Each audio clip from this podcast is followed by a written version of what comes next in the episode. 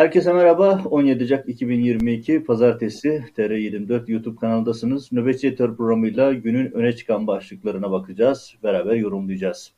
Gündemde neler var, neler konuşacağız? Kısa bir özetle geçeyim. E, 2022 yatırım bütçesi açıklandı, resmi gazetede yayınlandı.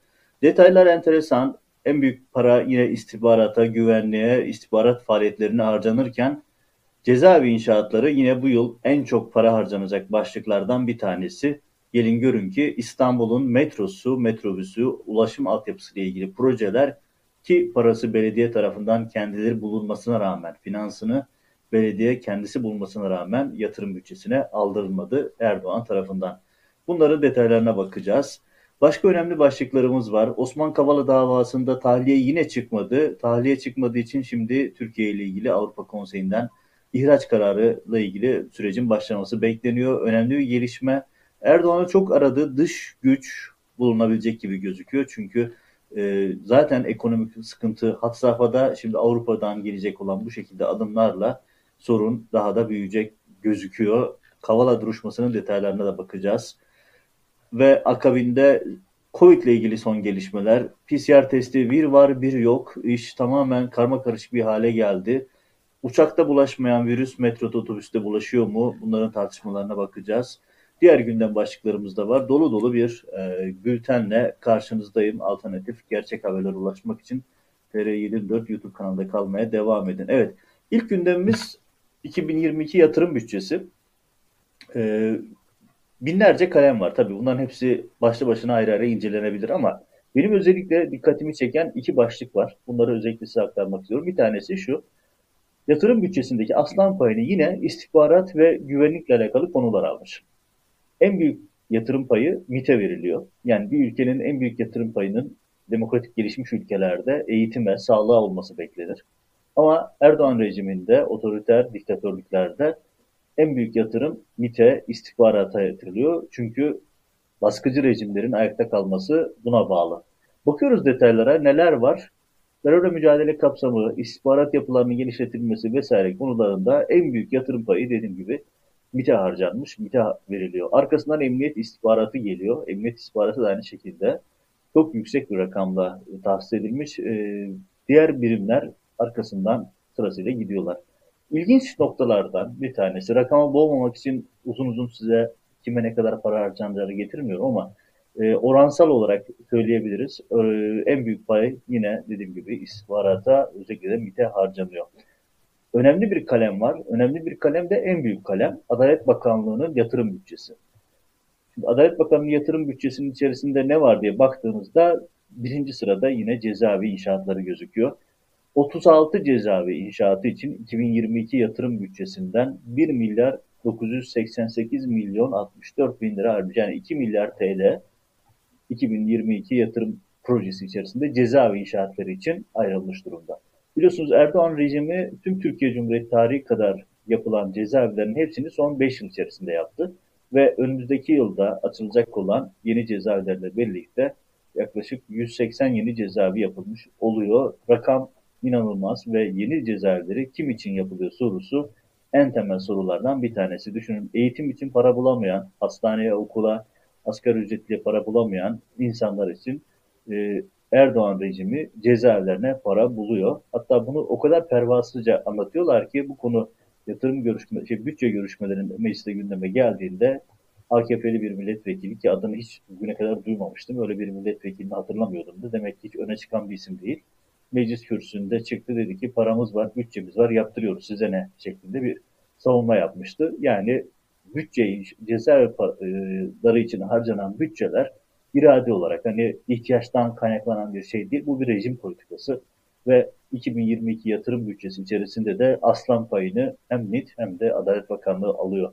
Temel amaç yani MİT'le istihbarat yapıp fişleyip Adalet Bakanlığı savcılar üzerinden, saray üzerinden tutuklayıp cezaevlerine koymak. Erdoğan rejiminin 2022'de öne çıkan temel motivasyonu bu. Tabi burada bir şey daha dikkat çekici o da şu. Şimdi cezaevlerine, Milli İstihbarat Teşkilatı'na, Emniyet İstihbaratı'na bol kepçe para dağıtan rejim başka yerlerde engelleme yapmaya devam ediyor. Bunlardan bir tanesi de en belirgin olan İstanbul'un metro altyapı projeleri Özellikle de metrobüs gibi ulaşım projeleri. Finansmanı bulunan, bakın finansmanı da bulunmuş olan 300 metrobüs alımına 2022 yatırım planına Erdoğan almadı. Yani belediye şimdi şöyle düşünün. İstanbul Büyükşehir Belediyesi'ni zaten kaybetmiş olmak Erdoğan için büyük bir travma. Çünkü rejimin en büyük sermayesi İstanbul'un rantıydı. İstanbul'un imkanları, İstanbul'un halkına, İstanbul'a gelen giden insana değil, saraya ve sarayın etrafındaki o beşli çeteye aktarılıyordu. Ve onların uzantısı olan başka çeteler var. İşte medya, Erdoğan rejiminin en büyük finans e, ayağı, medyayı finanslama konusunda özellikle Yeni Şafak grubu başta olmak üzere, yandaş medyanın akşam grubu işte sancaklar olmak üzere buraların e, finanse edilmesi İstanbul Büyükşehir Belediyesi'nden yapılıyordu. Orada kaybedilince orada ciddi sorun başladı. Şimdi başka sorunlar da var. İstanbul'un rantını kaybetmiş olmak Erdoğan için büyük bir kriz. Erdoğan başından bu yana yani önce seçimi iptal ettirdi, yeni seçim yapınca fark açıldı vesaire arkasından e, sürekli İstanbul Belediyesi'nin, Ankara Büyükşehir Belediyesi'nin imkanlarını kısıyor. Önemli noktaları ellerinden alıyor ve bütçe imkanlarıyla sürekli sorun çıkarıyor. İşte bunlardan bir tanesi 2022 yatırım planında var. Bakın, finansı bulunan 300 metrobüs alımını engelliyor. Ayrıca İncirli, Sefaköy, Beylikdüzü metrosu da Ulaştırma Bakanlığı'nın onayına takılıyor. Orasında da yapılmıyor. Yani düşünün İstanbul Türkiye'nin en önemli şehri, dünyaya açılan yüzü ve trafik kabus ve bu trafiği rahatlatacak yöntemler için belediyenin kendisi bulduğu finansı bile kullanmasına izin verilmeyen bir yapı var. Yatırım projelerine engel koyan bir rejim var. Ki iki yıldır onay alınamıyor bunlara. Geçen yılki 2021 yatırımında da buralara onay çıkmamıştı. Yani buradan şunu net olarak görüyoruz. Erdoğan sandıkta kaybettiği İstanbul'u, sandıkta kaybettiği Ankara'yı merkezi iradenin yetkilerini kullanarak işlemez hale getirmeye çalışıyor.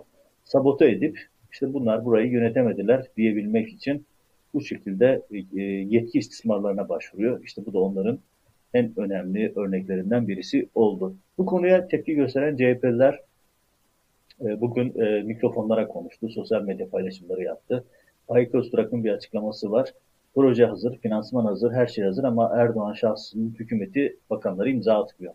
Projeler yatırım programlarına alınmıyor. Bunun sebebi belli diyor. İstanbul'u kaybetmiş olmanın verdiği travma, ve diyor ki bir saray ne yaparsa yapsın belediyelerimiz bütün engelleri aşacaktır diyor. Evet önemli bir gündem maddesi. Düşünün cezaevlerine, istihbarata, MİT'e korkunç para harcayan rejim ulaşım altyapı projelerine, eğitim projelerine para ayırmıyor. Ve en büyük bütçeyi cezaevlerine ayırmış olması da önümüzdeki dönemde gözaltıların, toplu gözaltıların, tutuklamaların tam gaz devam edeceğinin bir başka delili. Sonuçta bu cezaevlerini canları sıkıldığı için yapmıyorlar. Binlerce milyonlarca insanın tutuklama niyetleri var. Biliyorsunuz hafta sonu boyunca konuştuğumuz çok temel bir konu vardı. Bahadır'ın intiharı. Öncesinde de Enes'in intiharını konuştuk. Enes'in intiharı, Enes intihar ederken cemaati, ailesini suçlayan, yani bağlı bulunduğu Nur cemaatini suçlayan bir takım ifadeler kullandığı için özellikle bir takım çevrelerce siyaset malzemesi yapıldı. Oysa ki 16 yaşındaki Bahadır'ın intiharı da en az Enes'in intiharı kadar trajik. Ama maalesef Türkiye'yi öyle bir kutuplaştırdılar ki insanlar intiharlarını seçiyor. İntiharlar senin intiharın benim intiharım noktasına kadar götürüldü. Maalesef KYK'lı ailelerin yaşadığı dramlar çok fazla gündeme gelemedi. Benzeri örnekler çok fazla intihar eden, hatta engelli çocuğunu odada bırakıp yan odada intihar eden KYK'lı aileler oldu. Onlar maalesef ülke gündeminde çok fazla yer bulamadı.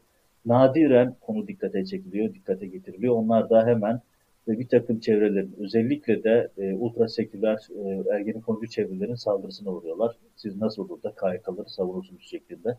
Ama KYK dramı bütün boyutuyla tam gaz devam ediyor. KYK bırak, e, dramıyla cezaevi arasındaki ilişki nedir derseniz işte bu rejimin karakteristiğini ortaya götürme, göstermesi açısından önemli.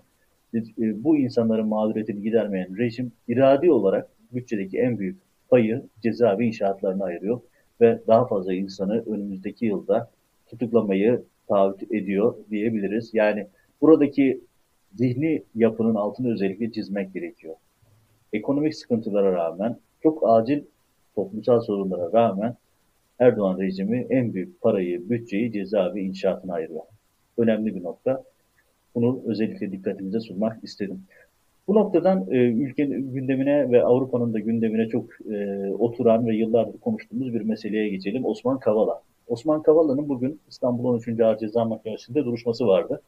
Bu duruşmada Kavala'nın tahliye edilmesi ihtimali bekleniyordu. Neden? Çünkü Avrupa Konseyi'nin aldığı bir e, karar var. Yani hatta Türkiye'ye son şans diye verilen bir e, fırsat vardı. Kavala bu duruşmada tahliye edilmezse Türkiye ile ilgili ihraç prosedürü başlatılacaktı. Bugün duruşma yapıldı. Osman Kavala uzun zamandır ki Osman Kavala biliyorsunuz Erdoğan'ın kendisine hitaben söylediği Soros artı ifadesini tırnak içerisinde ifadeyle kullanıyor. Soros artı ifadesinden sonra duruşmalara katılmamaya başlamıştı. Ve bugün de aynı şekilde duruşmalara fiilen katılmadı. Ve duruşmalarda, e, duruşmanın sonunda yine beklendiği şekilde, yani beklendiği şekilde derken rejimin karakterisini göstermesi açısından söylüyorum. Avrupa tarafından beklenen tahliye edilmesiydi ama e, tutukluluk halini devamına karar verildi. Şimdi gözler tabii Avrupa Birliği'ne çevrilmiş durumda. Çünkü Avrupa Birliği daha önce bir açıklama yapmış ve demişti ki e, Avrupa Konseyi pardon e, yaptığı açıklamada eğer tahliye edilmezse 2 Şubat'ta Türkiye ile ilgili yasal prosedür başlatılacak, ihraç sürecinin önü açılacak denmişti ve e, o süreç 2 Şubat'ta başlayacak. Ne olabilir? Bu süreç e, karmaşık bir süreç. Ahim'den görüş istenecek, oradan karar gelecek, sonuçta toplantı yapılacak ve bir karar verilecek ve bu karar hemen verilir mi? Zamana alacak bir konu ama burada temel nokta şu, Avrupa'nın hala Erdoğan rejimini anlamamış olması. Çünkü Erdoğan rejiminin yani sarayın e, yargısının hukukla ilgisi olmadığını tamamen saraya göre hareket ettiğini gösteren çok önemli kararlardan, e, davalardan bir tanesi Osman Kavala davası. Bu Kavala davasında hukuk yok, sadece rejimin intikamı var. Rejim Osman Kavala'yı bir düşman olarak belirleyip onu e, özellikle sembolleştirip onun üzerinden bir dış güç, e, bir dış güçler her şeyi bağladıkları bir dış güçlere e, evirmeye çalışıyor. İşte şimdi ekonomik kriz zaten e, çok derin Böyle bir ortamda Erdoğan aradığı dış gücü bulabilmek için Osman Kavala üzerinden bir operasyon çekmeye çalışıyor. Çünkü Avrupa Konseyi'nin yarın bir gün Türkiye ile ilgili ihraç süreçleri, işte cezalandırma süreçleri başladığında ve akabinde Amerika'da ilerleyen bölümlerde bülten geleceğim. Amerika'da faiz artımı bekleniyor. Çünkü Amerika'da da enflasyon yükselişte. Böyle bir tablo içerisinde ekonominin daha da bozulmuş olmasını Erdoğan fatura edebileceği bir yer arıyor. İşte Osman Kavala üzerinden bu noktanın da istismarı tam gaz devam ediyor. Osman Kavala siyasi bir rehinedir ve Erdoğan tarafından keyfi olarak tıpkı Selahattin Demirtaş gibi cezaevinde tutulmaya devam ediyor. Bakalım Avrupa'dan nasıl bir tepki gelecek? Avrupa e, Türkiye'nin stratejik önemiyle ilgili tartışmaları bir kenara bırakıp bu konuda adım atacak mı atmayacak mı? Bu konudaki gelişmeleri de izleyip size aktarmaya çalışacağız. Buradan tekrar Türkiye gündeminde en temel konulardan birisi olan Covid meselesine gelelim. Covid meselesinde Türkiye artık e, hani Anadolu'da çok kullanılan bir tabirle saldım çayıra moduna geçmiş vaziyette. Çünkü rakamlar inanılmaz yükseliyor. Türkiye kıpkırmızı olmuş durumda. Ve böyle bir ortamda Türkiye'de ilginç bir karar alındı. E, CPR testi uygulamasına son verildi birçok noktada aşısız kişiler için. Bu karar bir gün önce alındı. Ertesi gün karar yeniden revize edildi. Uçaklardaki PCR testi zorunluluğu kaldırılmıştı. Tabipler Birliği'nin tepki göstermesinden sonra geri geldi. Şimdi uçaklarda PCR var ama metroda, otobüste, trende yok. E, nerede var, nerede yok tartışması hayli tartışmalı, hayli belir, e, kriz. Açıkçası kim ne yaptığını çok bilmiyor. Başlıkta da dediğim gibi saldım çayra Mevlam kayra noktasına geçmiş durumda. E, hani olur da ölmezseniz e, bir şekilde Erdoğan rejiminin cezaevleriyle tanışabilirsiniz. Başka sorunlarla tanışabilirsiniz. Ölürseniz de zaten yapacak bir şey yok. Zayiat olarak kayıtlara geçiyorsunuz. E, çünkü şu andaki sistem tam olarak böyle. E, ne olduğu konusunda açıkçası kimsenin fikri yok. PCR testlerinin bittiği söyleniyor. Ellerde PCR testi yapma kapasitesinin kalmadığı söyleniyor. Bir gün sonra bu karar değiştiriliyor. İç hatlar dış hatlar değişiyor ve böylelikle iş tamamen e, karma karışık bir hale gelmiş vaziyette. En son Tabipler Birliği bugün tekrar bir açıklama yaptı ve e, yapılan politikaların kamu sağlığını tehdit ettiği uyarısı var. Dedikleri şey şu, virüs uçakta bulaşıp trende, metroda bulaşmama gibi bir özelliğe sahip değil. Yani PCR testini bir gün uçakta kaldırıp ertesi gün koyuyorsunuz ama trende, metroda, normal otobüslerde böyle bir test zorunluluğu yok. Bu virüs uçakta ya da metroda başka türlü davranmıyor şeklinde tepkiler var. Yani tam anlamıyla yönetilemeyen bir süreç, Covid ile ilgili süreç başından bu yana zaten bütün o e, oluşturulmaya çalışılan algı operasyonlarına rağmen Türkiye Covid sürecini yönetemiyor. İşte son birkaç günde yaşanan kafa karışıklığı da bunun en somut örneklerinden bir tanesi. Buradan gündemin en temel konularından biri diğerine geçelim. Erken seçim tartışmaları ve anayasa değişikliği. Biliyorsunuz Erdoğan rejimi e, asgari ücrete yapılan zamlar, emeklilerde verilen ekstra düzenlemeler, piyasayı yurt dışından getirilen kaynağı belirsiz paralarla fonlayıp rahatlatma çalışmaları içerisinde şöyle bir oyun planı vardı. Piyasayı biraz olsun rahatlatacak, doları masa başı oyunlarıyla bir miktar dizginleyecek bir atmosferin içerisinde 2022 ilkbaharında ki bu rakam Haziran 6'ya kadar sarkması planlanıyordu. Böyle bir e, dönemde bir baskın e, pusu seçim yaparak Erdoğan önümüzdeki bir 5 yılı garanti altına almaya çalışıyordu. Bunu yaparken de muhalefeti soruşturmalarla HDP'yi kapatma davasıyla köşeye sıkıştırıp medyadaki algı oyunlarıyla seçimi kazanmayı planlıyordu. Ve burada çok temel nokta anketlerde. Anketlerde eğer Erdoğan yukarı doğru bir ibre görürse baskın seçim için düğmeye basacaktı. Hatta bunun için e, değiştirilmesi planlanan anayasa değişiklikleri ve bir takım seçim yasaları da bekletiliyordu. Hani e, anketlerdeki tabloya göre bakılacaktı. Ama tablolar pek parlak gelmiyor. Gerçi piyasada anketler farklı sonuçlar da veriyor ama ekserisi anketlerin Erdoğan için pek parlak haber vermiyor. İşte bunlardan bir tanesi İbrahim Uslu'nun bugün yayınlanmış bir demeci var. Diyor ki AKP %30-32 bandında Ağustos ayından bu yana yukarıya doğru hareket yok. Bu Erdoğan için kötü bir haber. Çünkü asgari ücretle ilgili düzenlemeler, diğer parasal düzenlemeler yani özellikle düşük gelir grubundaki insanları kendi tarafına çekecek düzenlemelerin çok sonuç vermediğini gösteriyor. Ve bu Erdoğan için de çok parlak bir durum değil. Çünkü eğer o sonucu göremezse zaten erken seçim düğmesine basması beklenmiyordu. Ya da işte baskın seçim hazırlıklarının olması beklenmiyordu. Bu Erdoğan için kötü bir haber çünkü erken seçim planlarını rafa kaldırmak zorunda kalacak Erdoğan. Şu anki e, anketler bunu gösteriyor. İbrahim Uslu'nun ifadesi şu, neden erken seçim olmaz meselesiyle ilgili açıklaması bence son derece mantıklı bir açıklama. Birincisi ekonomideki düzelme beklenmiyor diyor. Yani hem Türkiye ekonomisindeki zaten yapısal sorunlar tam gaz devam ediyor. Makyaj düzenlemeleri sonuç vermiyor. Akabinde Avrupa'da ve Amerika'da yaşanan gelişmeler de Türkiye ekonomisinin bu düzelme eğilimini göstereceğini göstermiyor. Böyle bir umut yok. Dolayısıyla e, ekonomik düzelme olmadığı sürece de Erdoğan'ın seçime gitme şansı yok. Anketlerde de yine Türkiye AKP 30-32 bandında, Cumhur İttifakı da %40 civarında kalmış durumda. Arada 3-5 puan fark olsa, hani bu İbrahim Usun değil benim yorumum, arada 3-5 puan fark olsa bunu sandık oyunlarıyla bir takım e, hilelerle kapatabilirler ama 10 puan üzerindeki bir farkı kapatmak kolay değil. Dolayısıyla Erdoğan her geçen gün seçim planlarını ertelemek, ötelemek zorunda kalıyor, gözüküyor. Bu da önemli. Tabi bu noktada muhalefetin kafası e, karışık. Erdoğan'ın aslında ekmeğine yağ süren gelişmeler de muhalefet cephesinde. Çünkü muhalefet cephesinde bir adaylık tartışması tam gaz devam ediyor. E, Meral Akşener yine başbakan söyleminde bulundu ki bu muhalefetin Alice Harikalar Diyarı'nda olduğunun bir başka göstergesi. Sanki seçim kazanılmış koltuk paylaşması yapıyormuş gibi e, koltuklar üzerinden pazarlıklar yapılıyor. Oysa ki Erdoğan hala hazırda en çok oy alan partinin lideri. Ve böyle bir ortamda bugün CHP'li Eren Erdem bir açıklaması var parti meclis üyesi. Dedi ki Kılıçdaroğlu e, çatı aday olabilir ve CHP'nin adayı Kemal Kılıçdaroğlu'dur. Tabii ki bu parti adına resmi bir açıklama değil ama bu tip açıklamalar yani siyaset okuması bilenler için bir anlam var. Bunlar nabız yoklama açıklamaları, bunlar siyasi hamleler.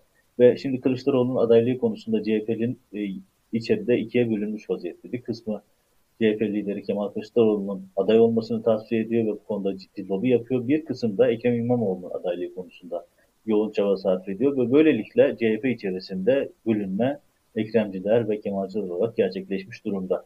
E, küçük sol partiler ayrı bir oluşum içerisinde. Onlar da bugün ve yarın bir başka toplantı yapacaklar. İyi Parti, MHP, e, İyi Parti, CHP arasındaki görüşmelerde e, açıkçası tıkanmış gözüküyor. Bu da e, Erdoğan için aslında arayıp da bulamadığı bir fırsatında doğmasını beraberinde getirmiş oldu. Bu önemli bir noktaydı. Şimdi tekrar seçimle ilgili gelişmelere değerlendirirsek, Erdoğan'ın önümüzdeki seçimi hangi tarihte olacağı çok net olmasa da din savaşları üzerinden e, ve toplumsal bölünme üzerinden götüreceği net. Bu konuda çünkü elinde başka bir argüman yok. E, ekonomik ya da dış politikada başarılı olduğu hiçbir konu yok. Böyle bir ortamda yapabileceği tek şey din savaşları üzerinden ayrımcılıkla, polarize etmeyle götürmeye çalışacak. İşte tam bu noktada e, hani Erdoğan rejiminin karakterisini bildiğim için bunlar spontane kendiliğinden gelişen olaylar değil. Tam da Ankara Melike Hatun Camii'nde İmam Halil Konakçı e, bir medyaya yansıyan ifadesi var. Daha doğrusu konuşması var. Vaaz gibi bir e, bir söylem. E, diyor ki İslam adına biz halifeliğin geri getirilmesini istiyoruz. Bu söylem sıradan bir söylem değil. Bugün sosyal medya fazlasıyla yansımış durumda ve e, bu söylemi AKP rejiminde söyleyecek, dile getirecek başkaları da olacak. Bunun akabinde hani din savaşları üzerinden bu tartışma, bunu neden tek başına önemsiyorum? Çünkü bu 2023 Lozan efsanesinin bir ayaklarından bir tanesi de bu. İşte hilafetin geri getirilmesi, Erdoğan'ın İslam aleminin halifesi olması gibi böyle bir akla ziyan, e, hani hiçbir tutarlılığı elle tutulur hiçbir tarafı olmayan bir söylem ama AKP bu söylemi kendi tabanını motive etmek için kullanmaya devam ediyor. Şimdi işte artık cami kürsülerinden ifade edilmeye başlandı. Yakında Cümbür Cemaat, havuz medyası yöneticilerinden de ya da yazarlarından da bunları duyacaksınız. Çünkü önümüzdeki dönemin en geçerli argümanı Erdoğan için din savaşları, din üzerinden seçime götürmek. İşte bu noktada ilginç bir haber daha var. Ancak Türkiye'de olur, olur denen bir şey. Sezen Aksu'nun ki hepimizin bildiği, yıllar boyunca şarkılarını dinlediğimiz, özellikle de belli bir yaşın üzerindeki herkesin minik serçe olarak bildiği efsane bir isim Sezen Aksu. Ve Sezen Aksu'nun onlarca yüzlerce şarkısından bir tanesi e, üzerinden bugün Ankara'da bir grup avukat ve e, vatandaş suç duyurusunda bulunuyor. Şahane bir şey yapmak isimli şarkısında bir bölüm varmış Sezen Aksu'nun. Binmişiz bir alamete, kıyamete gidiyoruz kıyamete, selam söyleyin o cahil Havva ile Adem'e sözünden hareketle bunun bir dini değerlere hakaret, Hazreti Adem'e, Hazreti Havva'ya hakaret olduğu iddiasıyla bir soruşturma, e, suç duyurusunda bulunuldu ve hemen akabinde de e, Diyanet İşleri Başkanlığı'ndan bir açıklama geldi. Diyanet de Sezen Aksu'ya tepki gösteriyor. Tabii yani seçim dönemine girme, girdiğimiz için bu tip hareketleri bekliyoruz ama insan doğal olarak biraz şunu bekliyor, biraz mantıklı olmasını. Çünkü bu şarkı yeni değil. Neredeyse 5 yıl önce yayınlanmış bir şarkı, 5 yıl önce çıkmış bir şarkı. Ve 5 yıl boyunca bunu dinleyip hiçbir şey anormallik görmeyip tam da Türkiye seçim atmosferine giderken böyle bir hamle yapmak aslında kimin neyin peşinde olduğunu göstermesi açısından son derece açık bir karine. Ama böyle hani Zaytun haberleri ancak Türkiye'de oluyor. İşte e, yıllar önce yayınlanmış bir parçadan Hazreti Adem'e, Hazreti Havva'ya hakaret çıkartmaya çalışmak ve onun üzerinden Diyanet İşleri Başkanı'nın açıklama yapması da gerçekten e, tam bir mizahi tablo. Ama seçime giderken onun örneklerini çok göreceğiz. Bunu da hatırlatmış olalım. E, hani Diyanet İşleri Başkanlığı'nın bir taraftan da şunu e, bültenin açılışında ifade etmiştim. E, en büyük bütçeyi alan kurumlardan bir tanesi Diyanet. E, bu da işte bu tip açıklamalarla aldıkları paranın hakkını veriyorlar diyebiliriz. Bu noktada e, bugünün en mizahi haberlerinden birisi. Hep böyle can sıkıcı haberler veriyoruz ama e, ara sıra iktidar cenahından e, tebessüm ettirici haberler de var. Bunlardan bir tanesi TÜGVA'nın tanıtım müziğinin grup yorumdan çalıntı çıkması. Şimdi TÜGVA biliyorsunuz Erdoğan'ın e, başında olduğunun başında olduğu ve Erdoğan'ın tek cemaat, tek devlet, tek tarikat gibi bir saplantısı var ve bütün cemaatleri TÜGVA, TÜRGEV altında birleştirmek gibi bir hedef var kendisini oradan halife yapmak gibi bir saplantıya sahip. İşte TÜGVA yani Türkiye Gençlik Vakfı biliyorsunuz e, Metin Cihan'ın paylaştığı bilgilerle, belgelerle de Türkiye'de devletin aslında sahibi olduğu, paralel değil bizzat devletin kendisi olduğu ve TÜGVA'dan yolunu geçmeyen hiç kimsenin hiçbir şekilde atanamadığını gösteren belgeler zaten malum. İşte o TÜGVA'nın e, bir marşı var e, ve ilginçtir. E, bu marşı e, TÜGVA'lıyız biz marşı e, grup yoruma ait özgürlük türküsü, özgürlük tutkusu türküsünden çalıntı. Hani her şeyi çalıyorlar, e, bunu da çalmışlar. Hani o kadar alıştılar ki çalmaya. İşte artık sınır tanımıyorlar. Düşünün TÜGVAL'lar grup yorumun özgürlük tutkusu türküsünden çalıntı yapıyorlar. Ama yetmiyor. Özgürlük tutkusu şey grup yorum üyelerini tutuklayıp onları mağdur etmeye devam ediyorlar. Rejimin karakteristiğini göstermesi aslında son derece enteresan biraz da matrak bir durum. E, TÜGVA'nın marşının grup yorumundan çalıntı çıkması. Evet, bu noktada tekrar e, cezaevleri ve insan hakları ihlalleriyle ilgili bir başka noktayı da dikkatinize çekmek istiyorum. O da şu. E, Anadolu'nun birçok yerinde gazeteci meslektaşlarımız tutuklu ve maalesef bunlar Türkiye gündemine girmiyor. Çok tanınan popüler isimler olmadıkları için ve özellikle de çok büyük bir kısmı Gülen cemaati ya da işte Kürt medyasında çalıştığı için Gülen medyasında ya da yani Gülen medyası diyemeyiz ama böyle suçlama olduğu için ifade edeyim kısaltma olarak e, Kürt medyasında çalıştığı için e, suçlanan ve destekçilerinde çok az olduğu insanlar. İşte e, yıllar boyunca Anadolu'da özellikle Taşra'da gazetecilik yapmak çok zordur. Zor şartlarda gazetecilik yapıp gazetecilik mesleğini icra eden çok sayıda meslektaşımız, işte Adana'da Aytekin Gezici, İzmir'de Vahit Yazgan gibi örnekler var ve popüler isimler olmadıkları için kamuoyunda lobileri de çok az bu isimlerin. Birçok meslektaşı onların cezaevinde olduğunu bile haberini yapmıyor ya da haberdar değilmiş gibi davranıyor. İşte onlardan bir tanesi e, Recai Morkoç, Zaman Gazetesi editörlerinden birisi. Kendisi 16 ay hapis yatmış daha önce ve tek suçlama Zaman Gazetesi'nde çalışmış olmak. Ve e, 16 ay hapis yattıktan sonra tutuklu yargılanıyor ve Yargıtay 6 yıl 3 yıl yani en temel ceza olan işte cemaat üyeliğindeki temel ceza olan işte başlangıç cezası 6.3 yıl verip e, hakkındaki kararı onaylamış ve e, Recai Morkoç 3 gün önce Edirne'de tutuklanmış. Tutuklanmış diyorum çünkü sadece bu haber birkaç sosyal medya paylaşımında yer alabildi. E, gazetecilik örgütlerinde, ana akım medyada yer alamadı ve böylece cezaevindeki onlarca ki bugün itibariyle 59 meslektaşımız hala cezaevinde. Onlarca gazeteciye bir yenisi daha eklenmiş oldu. Peki suçlama ne? Suçlama Zaman Gazetesi'nde çalışmış olmak bambaşka bir e, başka bir suçlama da yapılamıyor. Ve bunu bir terör örgütü üyeliği için Yargıtay onaylamış oldu, yeterli gördü. Bu da rejimin yüz karası kararlarından bir tanesi. Bugün itibariyle e, 59 gazeteci hala hazırda cezaevinde ve Erdoğan'ın iktidara geldiği günden bugüne kadar, yani geçen 2021 sonuna kadar tam 811 gazeteci tutuklandı ve bu Çin'den sonra dünya rekoru olarak tarihe geçmiş vaziyette. Bu mimarı da Erdoğan. Hani en başta söylediğimiz haberle bülteni kapatayım. Ee, bütçedeki aslan payını cezaevi inşaatlarına ayıran rejim işte bir taraftan da boş durmayıp gazetecileri, akademisyenleri, öğretmenleri, gariban insanları tutuklamaya devam ediyor. Son günlerde Yargıtay onamaları hızlandı ve her gün toplu olarak onlarca kişi hakkında tutuklama kararı veriliyor. Bu da yılın, yeni yılın önümüzdeki dönemin nasıl geçeceği hakkında önemli bir kariyer. Evet, bugün 17 Ocak tarihli Nöbetçi Editör programında benim gündemden aldığım başlıklar özetleriyle böyle. Keşke güzel haberler aktarabilsek, keşke gündemde güzel konular olsa, eğlenceli konular olsa ama maalesef Erdoğan rejiminin vaat ettiği tek şey daha fazla zulüm, daha fazla acı, daha fazla gözyaşı. Dolayısıyla bülten de ancak bu tip haberlerden oluşabiliyor. Bunun aslında e, sizden özür diliyoruz ama Erdoğan'ın vaat ettiği sadece bu. Evet, kanala abone olur, yorum yazar, yorumları paylaşırsanız kanalın daha fazla insana ulaşma imkanına katkı sağlamış olursunuz diyerek bülteni bitirelim. Önümüzdeki yayınlarda görüşmek üzere.